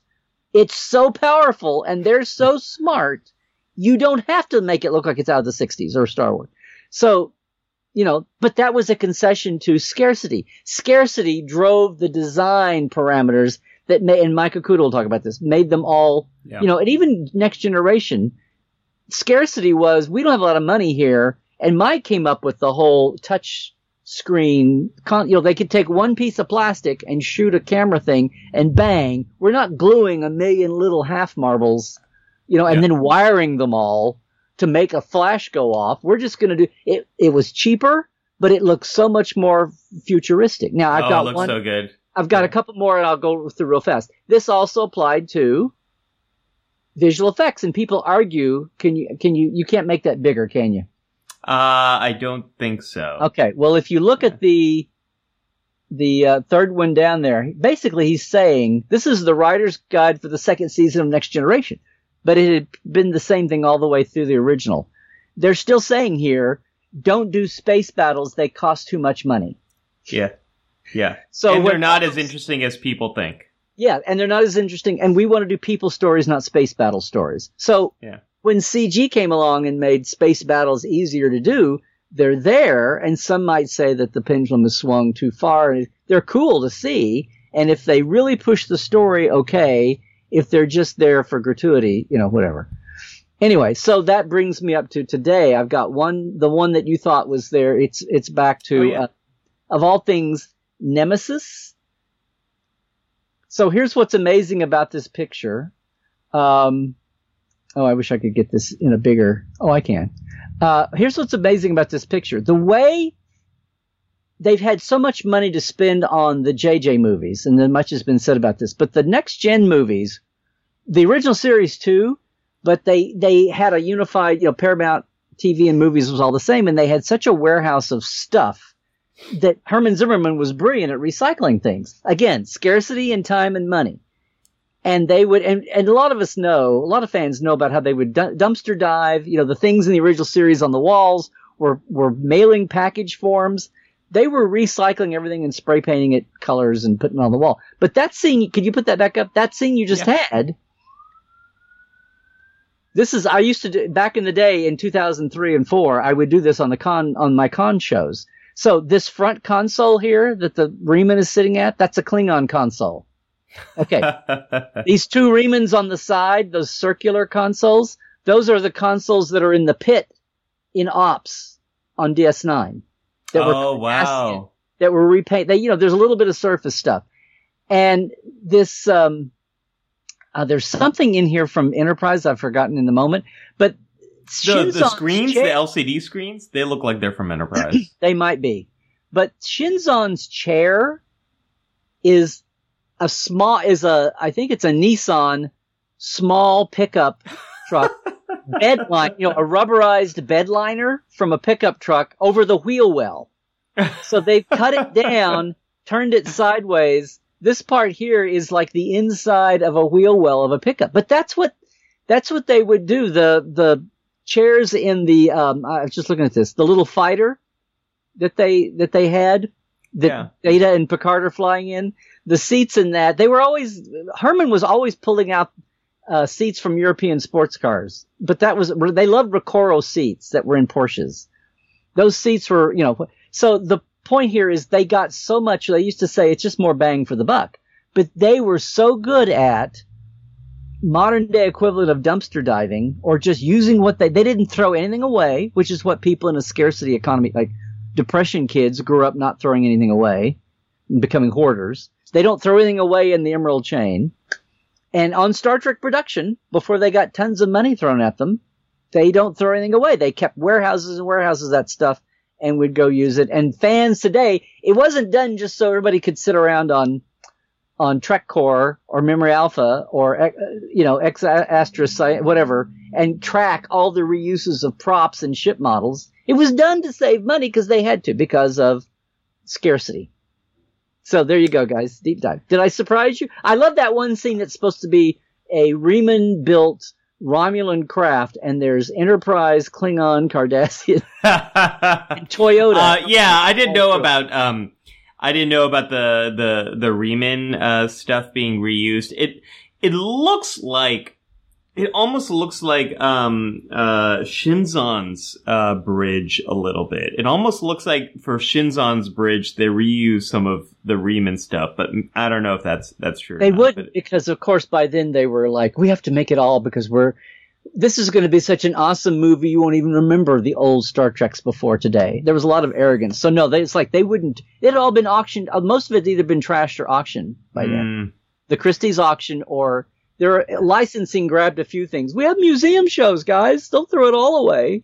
We'll put up the money to store a few things.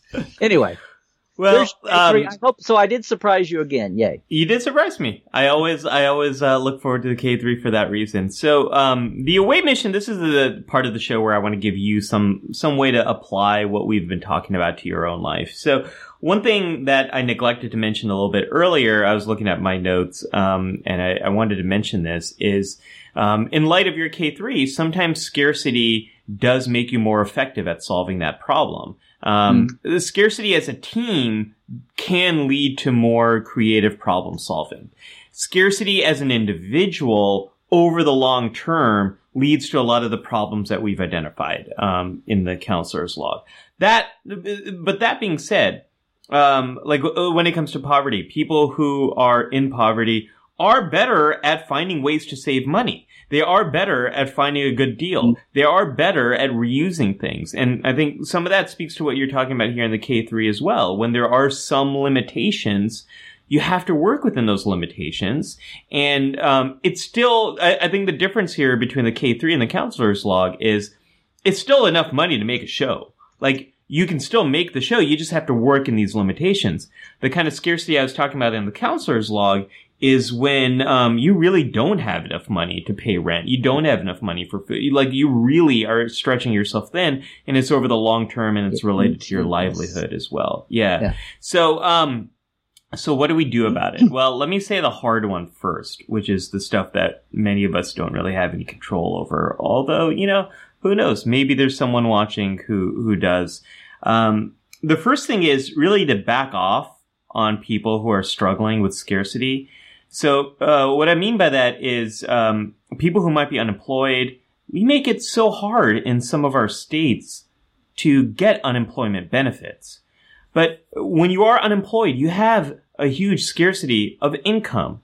You're not you're not going to be that great at filling out mountains of paperwork because of this red alert system that I was just talking about. People have less they have more what's called cognitive load and they have less bandwidth. They're not very well equipped at um, completing something very difficult like un- filing, filing for unemployment. So we need to make it easier and more flexible for people who are in situations involving scarcity to get help. Um, this is why, um, it- uh, you know, a big thing in the news this week was uh, um, unemployment, not unemployment, but um, coronavirus aid that the United States was was passing, and there was a bit of a debate: Are, are we going to have six hundred dollar checks or two thousand dollar checks?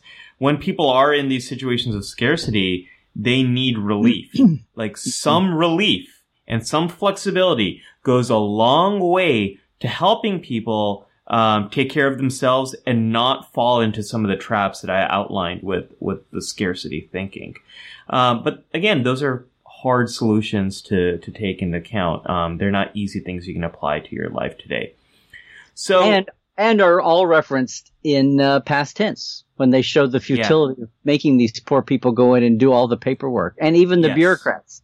I forget her name, the character's name, but she's just as frustrated and burned out as as the people applying for the aid are. That it's just ridiculous. Yeah. Yeah, so what?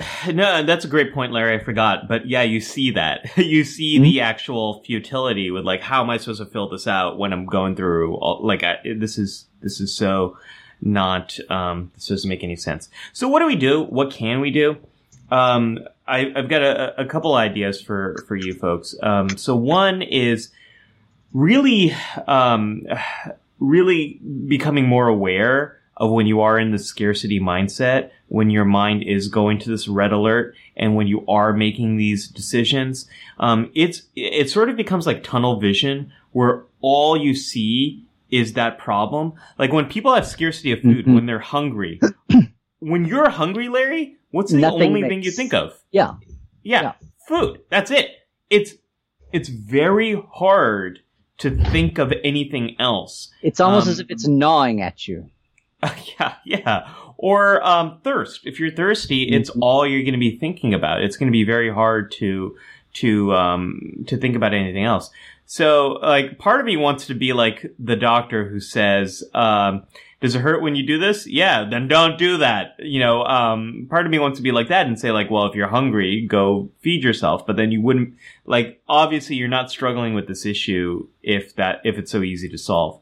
Um, so one thing we all need to do is is get a little bit better at identifying when we're making those when we're in that scarcity mindset. And the big eye opener for me has been like time, like when I get into scarcity time mindsets and I let I let all my e- emails fill up, uh, I let my mail fill up, uh, my snail mail. I don't tend to those things. I don't take out the trash um, when I'm in scarcity. Like everything, yeah. you can tell. Like I don't do laundry. Like so what, um, one thing is we need to get, be more aware of the signs that we're going into scarcity and, um, get better at addressing the things we're neglecting or the things we're pretty bad at solving. So one of the things that I do, I have reminders that go off for me of the big things I need to tend to that I usually neglect when I'm in that scarcity mindset. So, uh, like for example, things like taking out the trash, doing laundry, looking at my mail. That's a big one for me because uh, I let that completely neglect. Um, and then um, and then get some help for those things. It's about knowing when you go in red alert. Um, and then um, figuring out how can you tackle some of the things you're neglecting when you're more in a green alert type of state.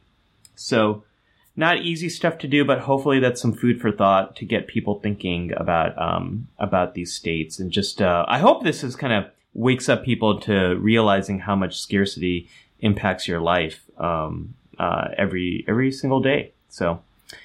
Uh, Larry, we've I'm, got about 10 minutes left. Yeah, I've been going through the chat because I feel, hey guys, I feel like, um, we got kind of animated here. I had my soapbox time. Ollie did too. we went on some rants but we were back to our regular format. If a lot of, if some of you came to us from, um, from the virtual Trek convention, we're an event, by the way. I forgot to do a shout out for. We may have, cause I was noticing, I'm a little slow today, I guess, uh, that we had a whole lot of new people in, at least in the beginning. So I want to say. I, I think we had a lot of new people. And, we had and, a lot of um, Twitchers. Um, no, no, no, we did, and we, we still are at, um, much Yay. higher, yeah, higher than, uh, so when you, oh, by the way, see what he did just there, guys? It's somebody, somebody, who was it said, uh, what is it about Larry and live streaming? Aha, Justin. Uh, this was all on Ali. He's in the driver's seat until I, now I should, I'm, I am now where I can. But when we started, he had to take on all the produ- producing chores. So that little glitch, I'd rather blame Ecamm or Restream than any of us, but it wasn't. I think it was a random internet. I think, I, I think something somewhere for a moment we lost the internet connection. Don't tell me there's some kind of disparity disparity in scarcity of Wi-Fi signal in the Bay Area. That can't. Oh my gosh! Oh my gosh! If you want to talk about scarcity in the Bay Area, I could go off on on, I, on I, a lot yeah, of stuff. I, Oh and my so we had a few people. Uh, who was it? Oh, Charlotte here was saying the same thing about tech. yeah, Bay Area. yeah. So I just wanted to say, if you came to us today from Virtual TrekCon, uh, special shout out, and that we're here every Saturday. And I'm on my, I'll say in a minute, I have a Tuesday show too, but Ali and I do this every Saturday. So welcome. I'm glad you're here. And here's just, I saw um, Michael uh, McAleer, Klingon Pop Warrior on Twitch. Uh, hi again, Anne Marie. Uh, Alea Chan Dimensions. Elia Chan Dimensions on Twitch. We had a lot of Twitch folks today. Uh, Louise A on YouTube. Uh, Theron on Twitch. May have been with us. Uh, Melanie Jean Mayfield, I think you've been with us before, but I want to say hi. And Sabrina Wood on Facebook. A lot of you knew her, him, her, that name. Um, but welcome. Um, anyway, I saw a lot of new, new folks. And, uh, so hopefully we're not having a scarcity of people coming over to, um, you know, to come in. Um, couple of points. Somebody, Uh, somebody, uh, people were uh, talking just a quick about- one. well, a quick yeah. one while the Go, go. while it's still fresh. Uh, Cairo says, "Ollie, be careful. Uh, green alert actually has been used as an actual alert now. It was used to Mm-hmm. display when when Discovery uh, cloaked. So much change." Happening. Uh, thank you, Cairo, for for fact checking me in this episode. It's actually really helpful. I forget about all these new new changes and You haven't seen every and- episode of Discovery 47 times yet? What's wrong No, I'm working You on it. I'm with working you? Haven't on had it. the Um, time to do it? Yeah, and um, uh, also uh, this comment from Time is- Wardog Wardogham. Um, Oh, hi. Yes, part, War Dogheim is another new War Dogheim. Say hi. um, Yeah. hardest part is making a plan when you're in red alert, so you can actually get out of it. I, I totally agree with you. It's so hard to know you're in this state because, like hunger, everything is focused on that immediate thing. But uh, maybe that's one sign. If, I have the cave I talk about when I've got something huge and pressing, and then I come out. It's like I'm not paying attention to social. I don't know what's going on in the world. And you come out of the cave and you go, okay, everybody, I've been in a cave for a week. What's going on? And you catch up. You know, you hope you can. If it's hopefully it's something that it's merely, you know, current events or it's merely the fan chatter or whatever's going on. But it's, it's, it's like when you've got to wall your, or you've got a big deadline. I don't, I know you have no idea what that's like, Ali.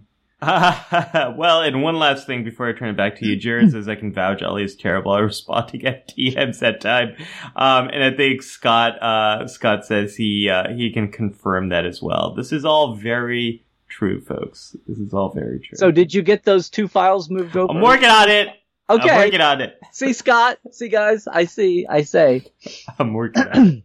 Uh, just th- over the time in our chat, people were talking about. Uh, we were talking about past tense, and on Virtual TrekCon and on uh, the Seventh Rule podcast.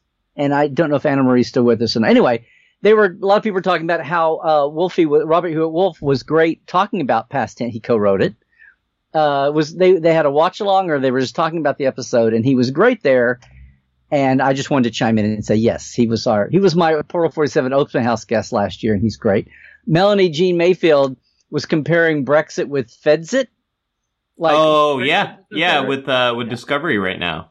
I think Yeah. that's a really strong parallel. I mean, uh, there's a big parallel here, folks, Mm-hmm. between nationalism, xenophobia, and what's been happening around the world recently, and Star Trek Discovery this season. Um, that part, I think, was very clearly intentional. Um, I, I, I think they, they saw Brexit, they saw the rise of nationalism around the world, and that's been playing out with this season of Discovery. even before the pandemic. Uh, and Anne Marie, I want to say I loved your when uh, Ali misspoke. She's like, "We represent the Emerald Guild." The Emerald- and yes, there is a real Emerald I Guild. It's an that Irish one. association. Um, it's an Irish trade association. But uh, I, yeah, my mind, my mind went to D and D. But uh, yeah, very much so. And War Dog had a point um, about people that take advantage of scarcity in individuals, like payday loans, shark Yes. loan sharks, pawn shops.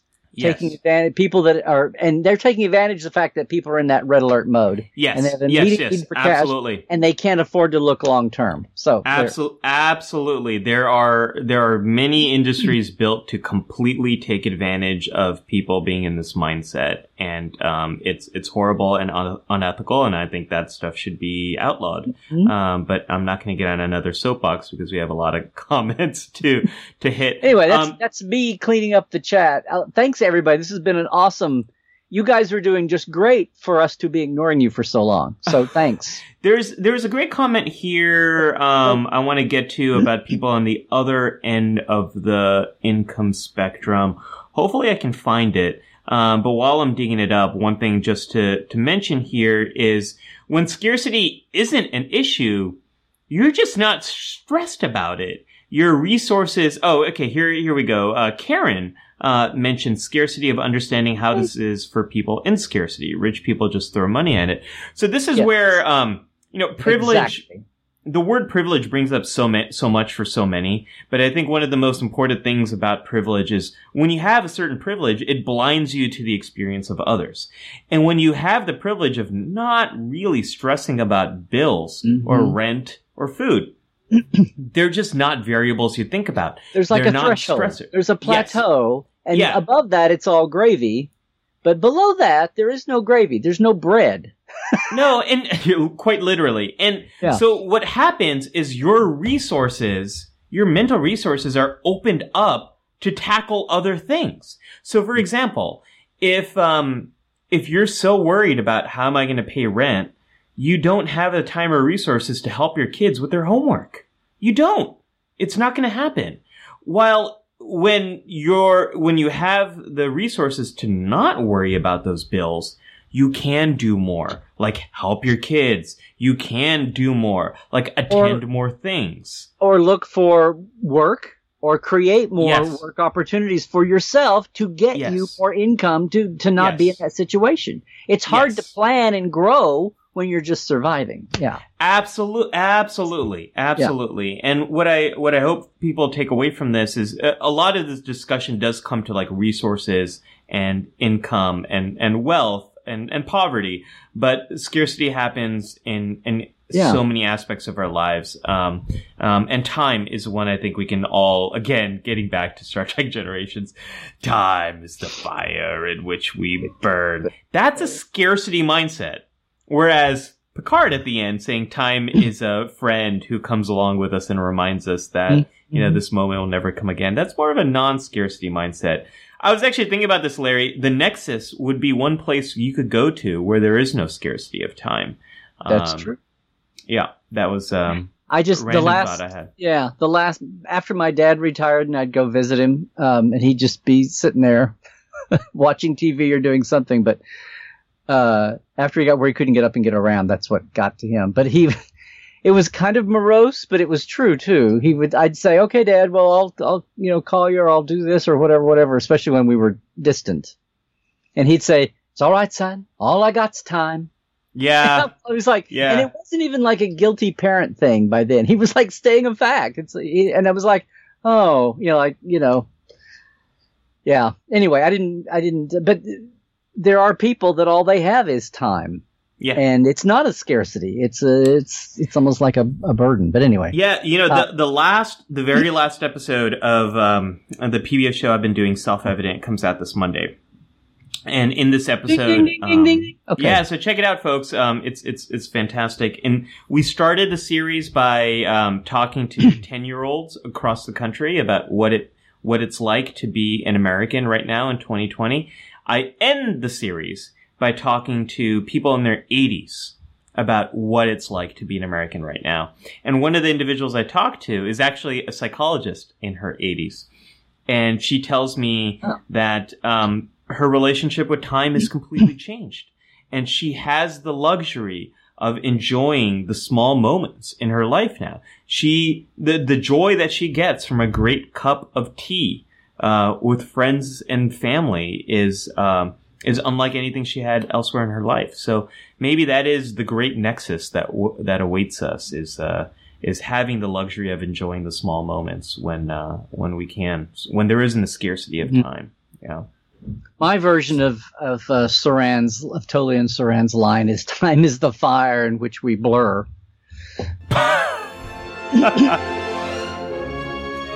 Thanks for listening to the Life Support Live podcast. We'd love to get your feedback on this episode. I'm at Ali Mattu on social media. And I'm at Larry Nemecek. Hey, if you like this show, we'd really appreciate it if you could leave us a review. It'll help more people to discover life support. And you can join the community at our Life Support Live Facebook group. If you'd like to learn more about psychology and mental health, check out my YouTube channel at youtube.com slash the psych show. And for a deeper dive into all things Trekland, like Portal 47, check out Larry Nemecek's Trekland on Facebook and YouTube. Until next time, live long and prosper. Trek well, everyone.